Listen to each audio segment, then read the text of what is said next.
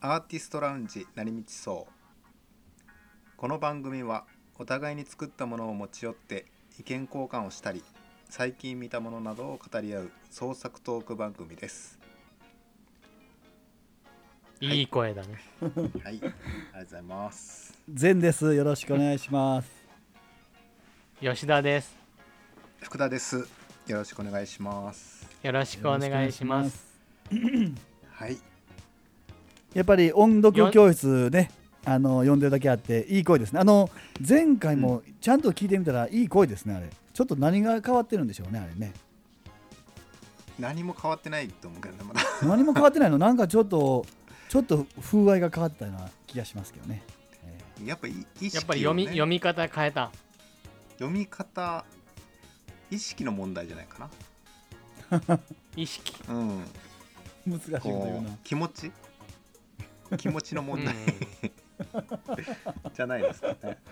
はいはい。ということでね今日のテーマね。はいはいはい、ね第44回、はい44回。い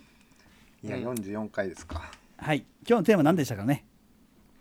えー無人島に持っていきたいうんこの一冊、はいはい皆様選んでくださいましたかはいえっ、とじゃあ私から、はい。はい、まあ、無人島僕はあの実用書ですねやっぱり、ううんうんん無人島というところでサバイバルをするためにうん持っていくまあ必読書というかうんうんというので、えータイトルがですねうん。えー葉っぱのぐそを始めようっていう、えうんうんー伊沢さんっていう方ですね伊うん沢うんううんん正名さんという方が書かれたうんうんうん本なんですけどもこれ見たことありますいや初めて、初めてですうん、これね買おうかなと思ったよ俺さっき見せてもらって本、当えー、うんこれた3年ぐらい前かなすごいこと書いてんなこの人ここのお帯にすごいこと書いてるやんこれうん、え野草を初めてな四ん野草を初めて43年ついに見えた命の真理、そうなんですよすいいね、あのすごいな、いろんなあの役職というか、はまあ、美容師とか看護師とうか、んあはいろいろいますけれども、あええまあ、この方ふんどしといううんふんの土に死ですねはあはあはあはあはふんどしを名乗名乗られてる方なのでううんんもうまあその道のプロですよねうん、そのそうやね道のプロ、はい、肩書きがあるっていうことはもうそういうことやもんねうんまあ、簡単に言うへえとその野草をみうんんなしようじゃないかっていう本ではい、うんうんうんそれによって地球が救われるよとほうんで、まあ、この方は本当に43年間野草をやり続けてうへえ素晴らしいねあのー何日間かだけ入院して、うんその時だけ泣く泣くつ水洗トイレを使ったって書いてああってーほうほやっぱ病院の花壇ではできないえっとねちょっと難しかったらしいですね。の難しかったうんうこれはでも相当田舎に住んでないとできないよねまあちょっ確かとまあそうなんですけど、まあ、一応都会で、都会や街中でできるやり方も一応書いてます。えええすごいねちょっちょとっと教えてほしいな。それでもさまああのうんはい、ちょっとしたらあのあのなんか条例に引っかかったりするやんね。えっとですね え確かに。軽犯罪法に引っかかるらしいあまあ一応わいせつ都会での野草物みたいな感じえ、のそうやんーね。そうだよね、多分。人前でお尻出すわけやしね。いやまあうんそれももちろん変えてるんですけど、あうあ、ん、まあ、伊沢さんはうん、うんそんな軽犯罪よりもうん、うん何が大切かっていうことを語ってるんですうよね。ん。なるほあど。素晴らしい。素晴らしいですそね。の無人島に持って行って一番やっぱ困るのがうん、排泄の問題なるほだとど思。うんですけど、うんうんなるまほあ、ど食ねべ物とかももちろんありますけど、うん、うんまあ、どう排泄していくかっていうのは多分一番うん。困るか一番な。か分かんないけ ど、まあそれはまあなんかあのー困るかな。うんお尻を拭きやすい草とかが書いてるってことね。それな。そうなんですよこれもうまさにうん。この本の3分の1を使ってどの草がいいかっていうのが書いてありますああ吹き心地をこれがあのあれかあのこのアマゾンで載ってるあのちょっと紹介されてますねこのあそ葉うっですぱの 葉っぱの写真がすごいね、 うん裏のね産毛がいいと吹き心地がいいとかねえー、産毛あったら嫌な感じするけどないや結構いいんですよそれが全部つくじゃない毛に細かい毛にそんなことそんなことないんだいやそれまあいろいろな、まあ、吹き吹き心地を試して、うんあの実践されて、それでこう、まあ、ひどのふ、まあ、季節ごとに生えてる草が違うのあではーあ季節によってこの草がいいよとかっていうのをちゃんとなるほ紹介どさねれてる、うん、だからもう無人島に行っても全然紙には困らない、ああそっていう感じうですじゃあねじゃああの 無人島に行ったらさ、うん、もうずっとさあのー、四足歩行してたらいいんちゃうとあの猿とかって四足歩行やからさう、うんん、あの汚れへんねやろあれ、お尻が、うん、ああそうなんだあそうなんえそうちゃうんかななんか他の動物でお尻拭く動物っておるかな拭かないね拭かなあかん動物な汚れてる動物なんてあうんー大体四足歩行のやつはあのー大丈夫なんちゃうんかな、ーうん確かにそうかもしらんうんうんあなんだかからこう二足歩行をしだしてうん、人間は地になったって言ってますもんねああはいはいはいはいはい、はい、ううんんなるほどねまあそれぐらいお尻は大切ですよねうん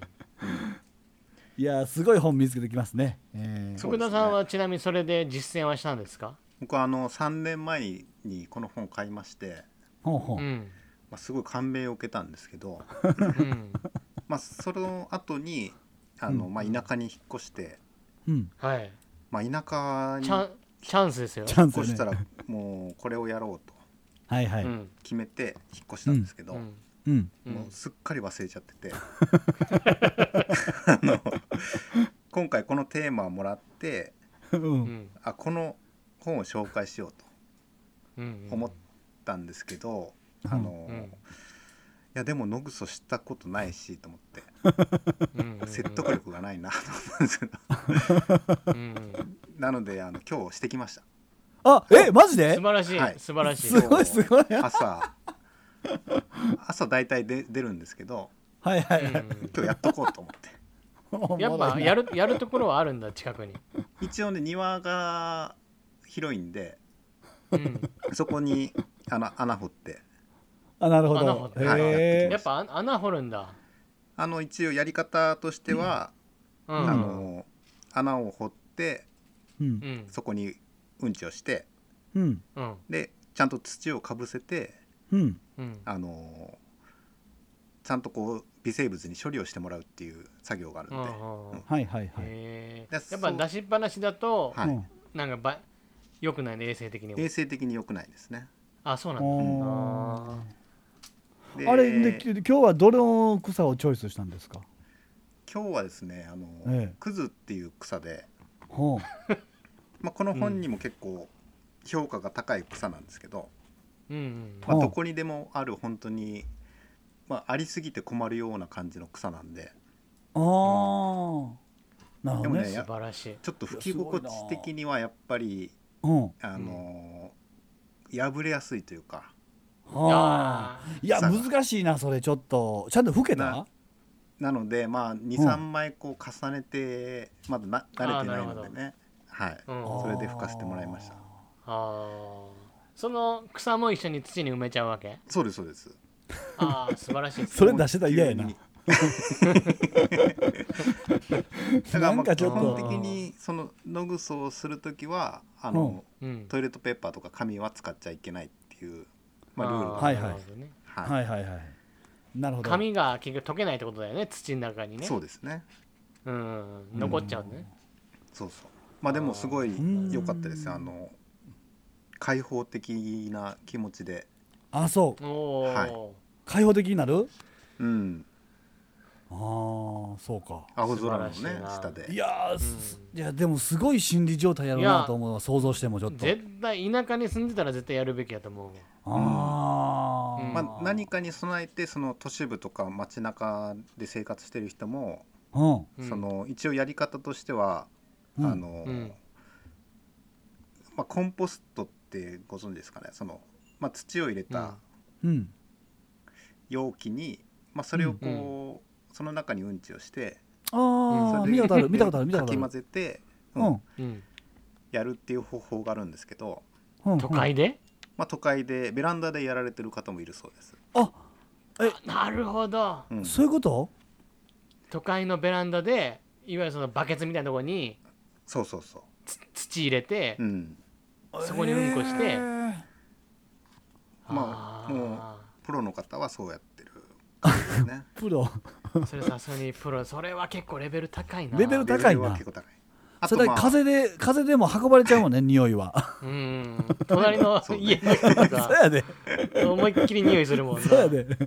あの土をちゃんとかぶせれば匂いはなくなるんであーもしそうまなあんだ機会があればねやってあーベランダかいやー考えなあかんこと用意せなあかんこといっぱいよねそのあの葉っぱの量とかさうんやっぱ結構俺すぐ、何すぐ終わらんもんねそうやあな結構神の量もいるしなでもまあいっぱい生えてるからいいんじゃないあそうかもしいなやんかーすごいねその辺も、うんそのどういううんちをするかっていうのも考えないといけないから、はいはいはいはいはい食生活も変わってくるよねなるほどなるほどそうやねうんそうだわあーこんな激辛ラーメン食べてしまったらよくない よくないドこロれドクロズでのすか歯ではらふ吹き 吹き切れないと大変ですからねなるほどもうなるほど常にそのうんこのことを考えてものを食べると、最後を考えながらあの歩いていくとうんそれが動物的な生き方かもしらんなでもあそうですねまあこのね一応本のすげえ中なで、まあ、うんふんどし思想っていうことを歌ってらっしゃるんですけども、ーはいはいはいはいはい、はまあ、うんことは何かっていうことですよねううんんだそのまあ伊沢さんが言うには、まあ、うんことは責任であるということを言われて、うんはいああ素晴らしいうんうんその責任まあこう今のインフラだとこううんこはやっぱ垂れ流しでうんうんこう排泄した後のうんこっていうのはまあ知らないわけじゃないですか、うんうんうんまあ、そのことにまあ責任を持ちましょうとうんういんうことをね、うん言われてて、うんなるほどなるほまど、あぜひ機会があれば読まれてこれ地球を救うっていうのはこれなんでなんでしょまあその、う、まあ、うんトイレの環境で、うんまあ、一あの水洗トイレを使うっていうことに、まあ、どれだけエネルギーを使ってるかっていうのが書かれてるんですけど、ああエネルギー問題なんやね、うんまああ、その汚水処理っていうところで、はいはいはい、うん、こんだけエネルギーが使われてるよと、ああまあ、それを少しずつやめていったら、ー、うんまあ、地球環境が変わっていくんじゃないかっていうことも言われてますね。ああうーんなるほどでもこれちょっと難しいよねあの16世紀とかな何世紀か分からんけど大昔はお城にトイレはなかったよね、確か。ああなんえーだそうなんうん、ほんでトイレがなくてなんかこの椅子の形のあなんつうのトイレの穴があってそこに座ってするとその下はこうなんていうのかな空洞外になっててうんだからあのお城の外にお落ちるというかねはいはいははそういうようななんか構造になってたみたいやけどねだからその、うん昔はそのスカートがこうバーッとこう大きいやんかあなんかそれ聞いたことあるななあのまま座っあーてヨーロッパとかはねヨーロッパヨーロッパね、あお城ってその向こうのお城ね、うんこれうんまた昔の話をしだすともうちょっと深くなるんですけど、あららららら、はいうんまあまあ、うん昔こは昔ねうんうんあるんですかまあ、ふんっていう漢字を書くと、うんうんまあ、米に田んぼうんに友っていう、ほうほうほうはいはいはいほうほうほうほううほうんまあ、お米を育てるためのうん肥やしっていう、まあ、意味ですよねそのはいはいはい素は晴らしいもともとの意味としてはいうんうんうんうんいい字やなだからまあ昔はうんこは資源だったわけですよはいうんうはい、んで、まあ、今だとねすごい意味嫌うものっていうイメージなんですけども、うんうんうんまあ、その、まあ、時代の価値観とかもまあ違いますけどね、うんうんうんまあ、その辺の思想もこの本では書かれてますね。はいやー素晴らしい。いやーなんて教養番組ですねこれうん。いやーじゃあかなり感銘を受け素晴まらし。したいですね、ううんん、うんみんなまあがみんなそんなでもこ感れじで野グソし始めたらでも大変っちゃ大変やけどねえっとまあ、そうですね今その、うんあのーコンクリートでもう敷き詰められちゃってますそうかやらねねそうやねなこれがもう全部が山の中やったらうんみんなうんこでもよあかあったそうやのかねもしれない、ああまなあるほど、一応ですねうんはいあの日本人全員がうんノグソしても大丈夫なデータをちゃんと出してますこの本は プロやなもうどどういうことですか、 ね、プロやなほんまもうそのすごいな面積的に,、山の面積的にうん、にに日本人がうんうん全員ノグソをする環境になってなったとしてもうんちゃんと耐えれますよと。はいはいはいだから今は東京とかにこう寄ってるからやねだから全部そうこそうう散らばってるわけやねうんああなるほどなるほどおーはいまあそんな感じでありがとうござありいがとまうごしざたいます、いやー素晴らしかったね、ううんんうんまあじじゃあゃあ僕はねはいお願いしはまいす、僕はもう簡単ですわ短くねさっとねあのーえー斉藤隆夫先生の「サバイバル」やなわーすごいなるほサどバイも うあえて自分よりあのーこれねえっ、とうんこれ洞窟に入ってるんですよね最初主人公うは、んうん読まれました皆さんあ読んでないち僕僕はよんあ前からねあのえっとょっとだいぶ昔ですけど洞窟洞窟から出たところぐらいまで最初やんけそれ 最初やんそれも うそっから物語始まんねんけどなえっと少年主人公悟っていうのねおるんですけど、これがあのえーなんか僕もあんま忘れてんねんけど洞窟に入ってて大地震が起こるの、大地震がねダダダーンと、うんうんでうんうんうわー言うて、まあ、何かしら苦労してで一人でねで出るんですようんで出たらもう天変地異が起こってて山の中に一人取り残されて、うんもう地形も何も変わってて、うんもうあの目印にするものもなければあの、うんなんていうかな、あのーう海の形陸の形も全部変わってもうてると、うんでそうやってまああのえっ、とまあ東京に住んでたんかな東京を目指すというかね、うん家に帰るためにちょっとあのサバイバルが始まるという、あのーうんすごいよね漫画なんで超大作なんですけどね。さ魚取ってたよねカバンでそう そうそうそうそうあの穴開けてねそうそう穴開けて水を抜かしてそこを網代わりにしそうそうそてう捕まえてやったーって喜ぶと 彼結構ポジティブやからね結構独り言が多いしねあの一喜一憂するんですようんそれこそねあれ腹一人で一人で旅するんだったっけ一人ですよ彼は一人か一人です、まあ、途中でいろいろ人間と出会うんですけどね、あううんんえー出会ったりねあんであのいい外の情情報を知ってる人に出会ってこうなんかいろいろあったりねその前にそのサバイバル術の、あのこの木の実は食べてはいけないとかねあこれは主人公を知らずに食べちゃって、うんお腹壊してあの死にかけるんですけどもあの補足でそういうのが書いてたりとかねするんですけどねだからもう無人島に行くにはねやっぱその自分よりこのえっとすひどい状況のやつの漫画を読むとあーもうなるほどそれ読んでたらまあちょっと気楽になるかなというね、ええでもあれ全何巻ですかあれあれでもなんかねペーパーバッグで出て10巻やったからね確かじゃあ10巻あでーしょ出たかなけ結構そうそれぐらいあるよね結構長いのよあれでもうん子供も大人も楽しめるあの漫画かなと思うけどね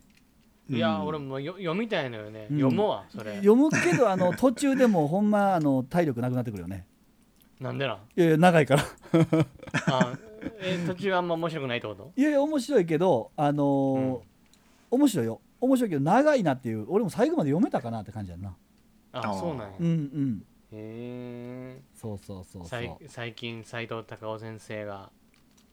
お亡くなりになりましたそうよ、ですねああねうん、あだからリバイバルとかしてたんかないや結構ちょっと前にしてたね、あそうリリバイバルっていうかリメイクあリメイクしてたん、うんリメイクしてるあうんそうなんやへえそうか、いやいやまあそれ聞いた時にもうサバイバルしかねえなと思ってねなるほどサバイバルか、うんえいいですねえ前さん何何で読んだんそれはそのコンビニ本で読んだんいやコンビニもんじゃない前のさす普通のあれって大判ちゃうかったかな最初俺読んだん大判やったような気がする大判や大判大判で見たわ俺もっとええぶっといやつやったっけぶっといやつぶっといやつえぶねっとい、ぶっといやつねううんんありがとうございまありすはがいありがとうとごうござざいいますでもじゃあ僕は結構似てますね善さんとあなんやろうん最近ねう、うんまあなんで俺このテーマにしたかといううと、ん、最近読んだ本を紹介したかったからなんですけど、はいはい、 そうなんだ。このねうん、 「死に山」って本を読んだんですよ死に山シニ死アマに山英語で「デッドマウンテン」ははいはいはいはいはいうんい、これ小説ですか、えーこれはねドキュノンフィクションお「世界一不気味な遭難事故うんうんディアトロフ峠事件の真相なんか重いな」ドニー・アイカーさんはいドキュメンタリーノンフィクション、うんうんえー1959年うんロシアがその時ソ連ですねほはい、社会主義のソ連の、えー、とウラル工科大学の、えートレッキング部のうほう9人ほう男7名女2名ほうん。が、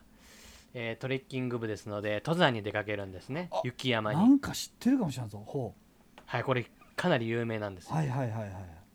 ウラル山脈の山に登るんですようんそれで雪山で、へえーキャンピングしはていするんですけえど、ううんん。ゆ行方不明なんのよ、うん全員うんおで捜索隊が、え1週間ぐらいに探した探したらですねう、んテントが張ってあってですねほテントをバッと開けたらううんあの鍋とかねほうこう用意されててほうん。ココアとかがコップに入っててうほもうい今すぐ温められそうな感じでうはいで、うん荷物も全部整理整頓されてるわけでうすんうよ、んおうんでもう今にもキャンパーが帰ってきそうな感じというかうんうんうん。でこれであもしかして生きてんのかなと思って探しに行ったら9人全員バラバラなとこで倒れててほううん。全員死んでたんですよほう怖いなで一部の人は衣服を剥ぎ取られてて、うんお全員裸裸足うんええ。それで薄着、うん全員う薄着で、うんそれで一部の人はず頭蓋骨とか胸とか外傷を負ってる人が何名かいてほおこう雪山でなんでそんな薄着ででテントを出て行ったんだろうってことがうほむちゃくちゃ謎なのようはいはういはいん。でぜ全員死んじゃったから分かんないわけほううん。でこれがもうソ連内部でもほものすごい噂になりましてうはいなんで死んだんだとうんえー、雪崩説ああほ雪崩に巻き込まれたとうかほあとは9人でちょっと恋仲で揉めたんじゃないかとかううん分裂説うんうんあとはなんか宇宙人がやってきてうん殺したんじゃないか、うんあ、いろいろあるんだね。はいであとちょっとねその仲間ちょっとふ衣服に放射性物質がついてたみたいな話もあるあっておほなんかそのそのなんか放射能汚染のなんかソ連の兵器を見たから殺されたんじゃないのかとうかああることないことを語ら語られてたわけです、あはいはいはだいいはいぶミステリーな感じですね。うんもう都市伝説みたいな感じですうんね、おでもその事件は実際にあってうんでそのことをアメリカのこのドニー・アイカーさんがうん2013年にうんソ連に渡ってうんいろいろ検証してうんこうなんじゃないかっていう最終的な結論をうん導き出した本なんですね。へえわかった。わかったっていうか、わかまあ、えーこの人が言うにまはあ。まあこの人が言うにはこれじゃないかとああすごいねまあこれ読むとうんああ確かにそうかもしれんと思えるような結論でしたけどあおそうーへえなんやめっちゃ読みたくなってきたな